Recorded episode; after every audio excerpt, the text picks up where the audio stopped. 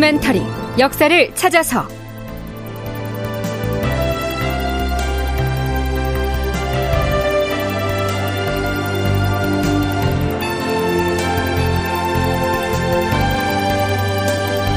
제 1120편. 비변사를 향한 광해군의 분노. 극본 이상락. 연출 황영선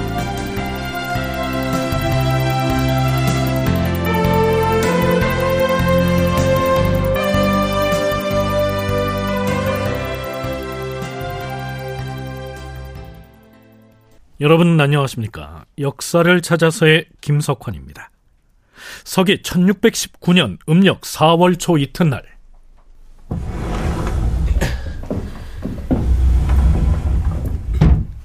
전하, 승정원에서 아뢰옵니다. 무슨 일인가? 호차가 만포에 와서 노추의 서신을 바쳤기로 평안감사가 그 호차의 서신을 전해왔사옵니다. 오, 그래. 어서 가지고 오라. 예, 전하.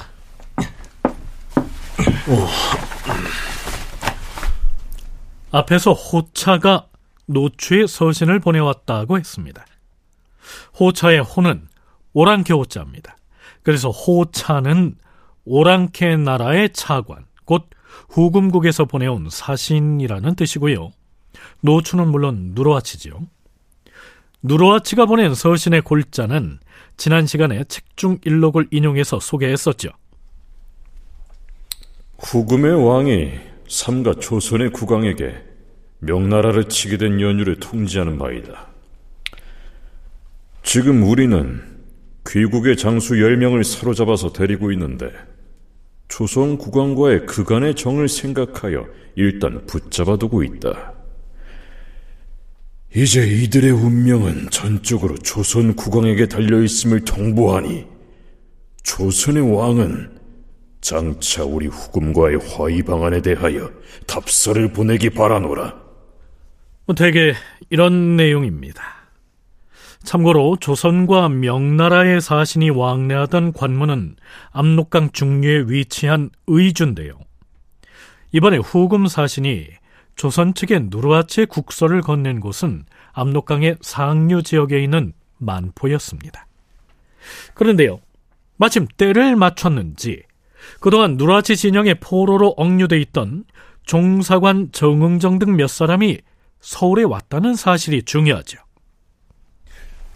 전하, 포로로 억류돼 있던 종사관 정ong정 등이 도성에 들어왔다 하온데 도원수 강옥립이 전하께 올리는 장기를 비밀리에 지참하고 왔사옵니다. 뭐하라? 강옥립이 과인에게 보내는 장계를 지참하고 왔다는 말이냐? 예, 전하. 그 괴물이 여기 있사옵니다. 네, 강홍립이 광해군에게 올린 기문의 경우 실록엔 그 내용이 아주 짧게 기록되어 있습니다만 전문은 더 상세한 내용을 담고 있었겠죠. 주상전하, 신은 군사를 이끌고 배동관령 고개에 도착하자마자 우선 여진족의 말을 통역할 역관 하서국을 후금군 진영에 들여보내서 이러한 뜻을 은밀히 전해 싸웁니다. 나는 비록 명나라의 재촉을 받아서 군대를 이끌고 여기까지 오기는 하였으나 전투가 벌어지면 항상 명나라군 진영의 후면에서 따라가기만 할 뿐 당신네 후금군과는 접전을 하지 않을 계획이다. 이렇게 서로 밀통을 해왔기 때문에 전투에 패한 후에도 서로 잘 지내고 있사옵니다. 만일 후금과 우리나라 사이에 화친이 속히 이루어진다면 신들은 풀려나서 돌아갈 수 있을 것이옵니다. 네, 강홍립이 보낸 비밀 계문의 내용이 이러하다고 광해군 일기에 기술돼 있습니다. 하지만 이 계문에는 도원수인 강홍립 자신이 결단을 내려서 출병 초기부터 후금군과 밀통을 했다고 했지 광해군이 그렇게 하도록 사전에 지시를 했기 때문에 어명에 따라서 그렇게 한 것이란 표현은 없습니다. 설령 광해군이 사전에 그렇게 밀지를 내렸더라도 계문에다가 전하가 시키는 대로 그렇게 했사옵니다. 뭐 이렇게 쓰지는 않았겠죠.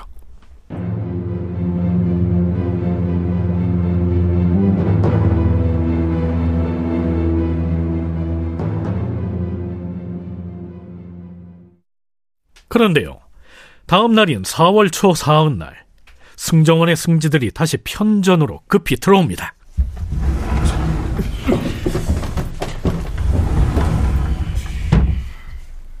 주상 전하, 도원수 강옥립이 보낸 종사관 정응정 등의 무리가 이미 대궐 문 밖에 도착했다고 하옵니다.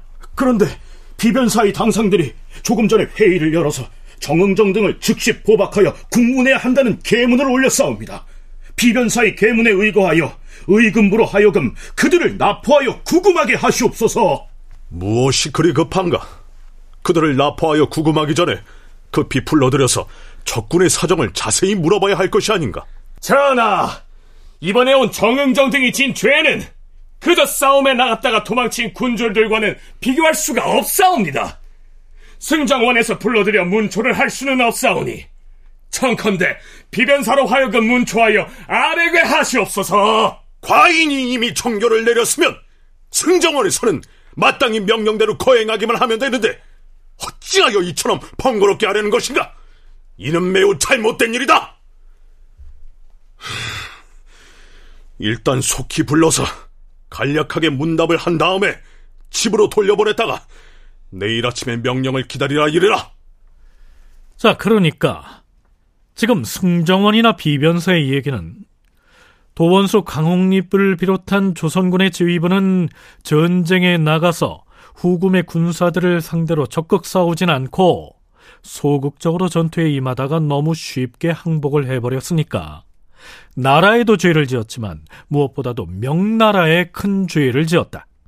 그러니 강홍립이 보낸 종사관 정응정 일행을 체포해서 국문을 해야 한다. 뭐 이런 취지인 것이죠. 자, 그런데요. 비변사와 승정원에서 도원수 강홍립이 보낸 정응정 등을 당장 체포해서 문초해야 한다고 조바심을 내는 이유가 따로 있었습니다. 바로 그날 명나라 조정에서 보낸 상명신이라고 하는 사신이 한양 도성에 입성했기 때문이죠. 명나라 조정에서 사신을 파견한 목적은 후금국과의 이 전쟁에서 조선군을 파병해줘서 고맙다는 말을 전하고 심화 전투에서 조선군이 몰살당한 것을 위로하기 위함이었습니다. 그런데 공교롭게도 같은 시기에 누르하치가 보낸 국사가 도착하고 도원수, 강홍립이 보낸 종사관이 서울에 입성한 것입니다. 광해군은 서둘러 승정원에 이렇게 명을 내립니다. 명나라 사신이 서울에 들어올 것인데 누르하치가 서신을 보내왔다는 말이 그의 귀에 들어가지 않도록 절대 누설하지 말라고 이르라. 그러면서 동시에 또 이렇게 명령하죠. 아, 그리고 만포에까지 나와서 누르와치 서신을 전해준 그 후금 사람들 역시 각별히 잘 접대하도록 하라. 서둘러 돌아가려고 하여도 잘 타일러서 더 머물다가게 하고 대접에 수월함이 없게 하라. 자, 광해군의 계산이 분주해집니다. 당장 명나라에서 온 사신에게는 후금과 소통하고 있다는 사실을 숨겨야 하고 그렇다고 국경까지 와서 누르하체 국서를 전해준 후금의 사신도 소홀히 대접해서는 안 됐던 것이죠. 광해군은 서둘러 이런 교지도 내립니다. 오늘 중국의 차관이 도성에 들어온다고 하니 숨길 만한 것들은 일체 조보에 내지 말게 하라. 그리고 사신을 맞이하는 접대소에도 자빈들의 출입을 언금하게 하라. 자, 비밀스러운 내용은 조보에 싣지 말라고 했습니다. 조보라고 하는 말이 나온 김에 그 성격과 발행 절차를 살펴보죠. 조보란 승정원에서 펴낸 정부의 공보 매체였다.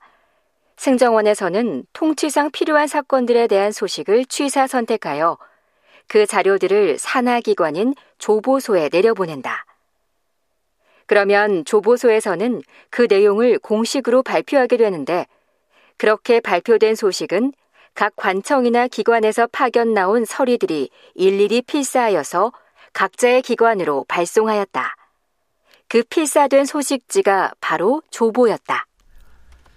만일 누르하치가 보낸 서신이나 혹은 후금군 진영에서 보호를 받고 있는 강홍립이 계문을 보냈다는 사실이 이 조보에 실리게 되면 그걸 명나라의 사신이 볼 수도 있을 것이고요.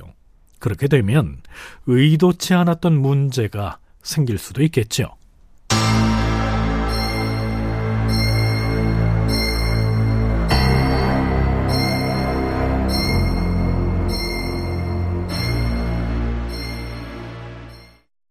승정원의 승지들이 다시 편전에 들어옵니다.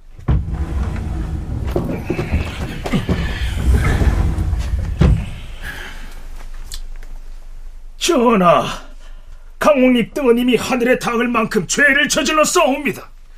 의당 법률에 따라 그에 합당한 조처를 해야 할 터인데 전하께서는 보고부터 먼저 받으시겠다고 하교를 하시었기에 비변사에서는 단지 관직명만 삭탈하고 가족을 감금하라고 청하였던 것이옵니다. 강옥님 무리가 저지른 죄는 다시 물어볼 것도 없이 명백하옵니다. 하운데 전하께서는 어제 저녁에 다만 그 직책만을 삭제하라고만 하교하시니 신들은 답답하고 통탄스러움을 견디지 못하겠사옵니다. 주상 전하, 바라옵건대 비변사의 주청에 의거하여 강옥님의 가속들을 의금부에 구금함으로써 법을 엄격하게 시행하시겠다는 의지를 밝히시옵소서. 그 문제는 과인이 알아서 처치할 것이니 번거롭게 하지 말라. 승정원에서는 도원소 강옥립의 처자를 잡아다가 옥에 가도라는 주청을 줄기차게 올립니다. 승정원뿐만이 아니었습니다. 이번엔 의정부에 해당하는 비변사도 나섭니다. 4월 8일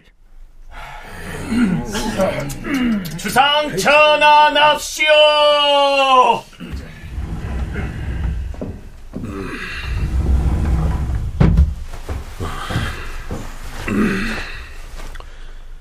북경에서 온 명나라 사실은 소홀함이 없이 접대를 해야 할 것이다.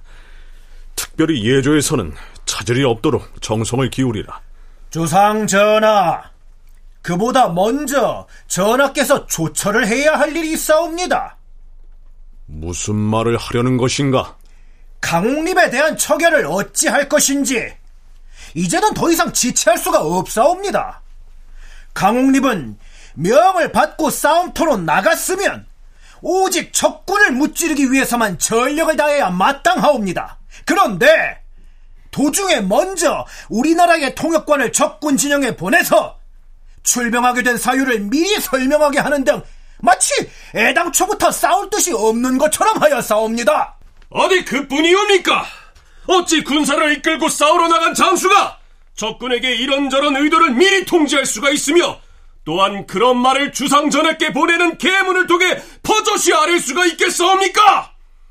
강홍립은 자기들이 한 일이 죄가 되기는커녕 당연한 것처럼 여기고 있사오며 계문의 끝에다가는 이러이러하게 회답을 해주면 좋겠다는 말을 늘어놓고 있사옵니다. 그는 지금 자신이 살아서 돌아오기만을 꾀하고 있사옵니다. 전하, 신하로서 전쟁에 나간 장수가 적군에게 항복을 하는 것은 천하의 가장 나쁜 행실이옵니다. 이것을 범하였을 경우 그 저자를 감금하여 법으로 처치하라는 것이 국가에서 정해놓은 형법이옵니다. 그의 휘하 종사관인 정응정은 자신들이 항복을 했던 적장 누르하체 서신을 가지고서 의기양양하게 역마를 타고 도성문으로 곧장 들어왔으니 어찌 이럴 수가 있다는 말이옵니까? 전하, 강옥립을 비롯한 장수들의 가속들은 도리어 나라의 보살핌을 받고 있으며 적진에서 돌아온 정응정 무리는 버젓이 집에서 쉬고 있으니 이 사실을 명나라에서 한다면 어찌 되겠사옵니까?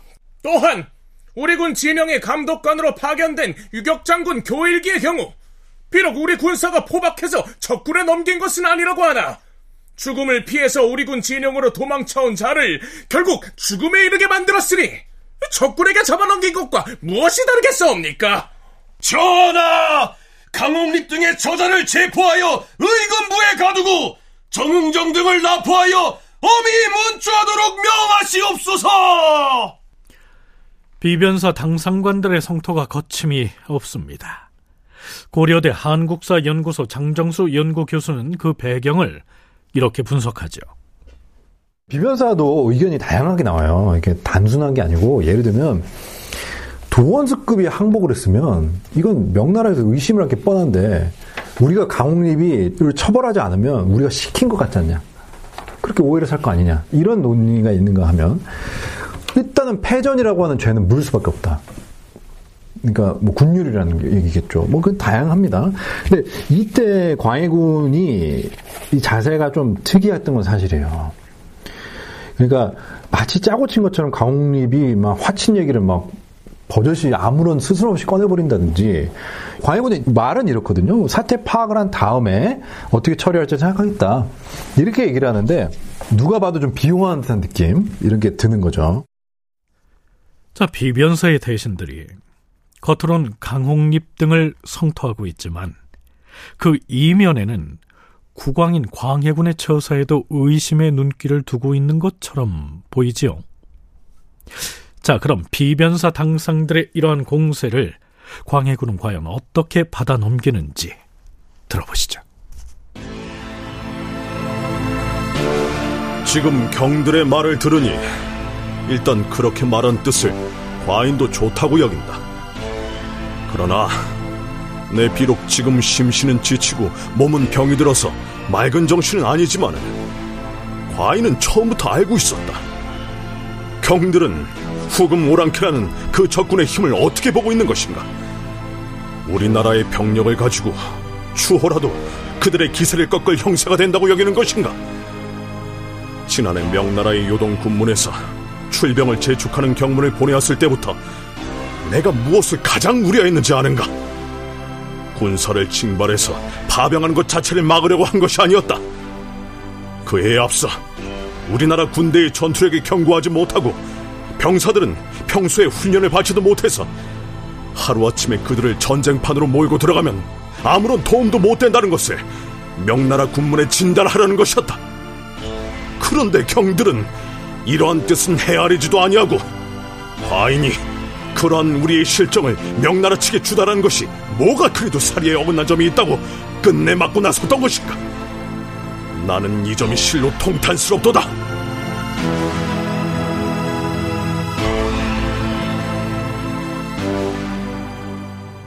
비변사 당상관들을 향한 광해군의 녹이 띤 질타는 한참이나 더 이어집니다.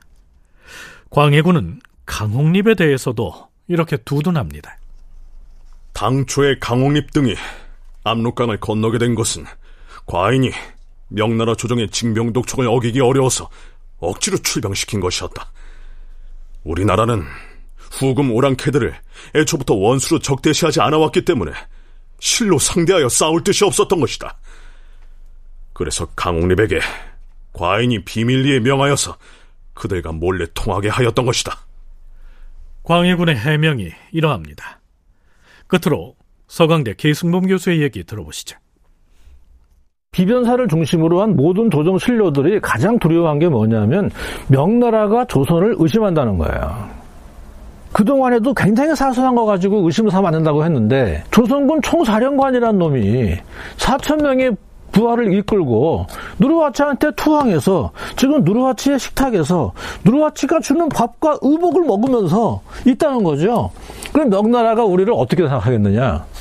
그것 때문에 벌떼처럼 일어나가지고 강홍립의 가족들을 처형하고 계속 그런 말을 하는 것인데 광해군이 볼 때는 죽일 이유가 하나도 없는 거죠.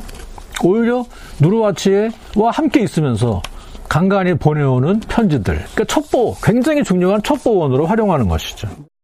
다큐멘터리 역사를 찾아서 다음 시간에 계속하겠습니다.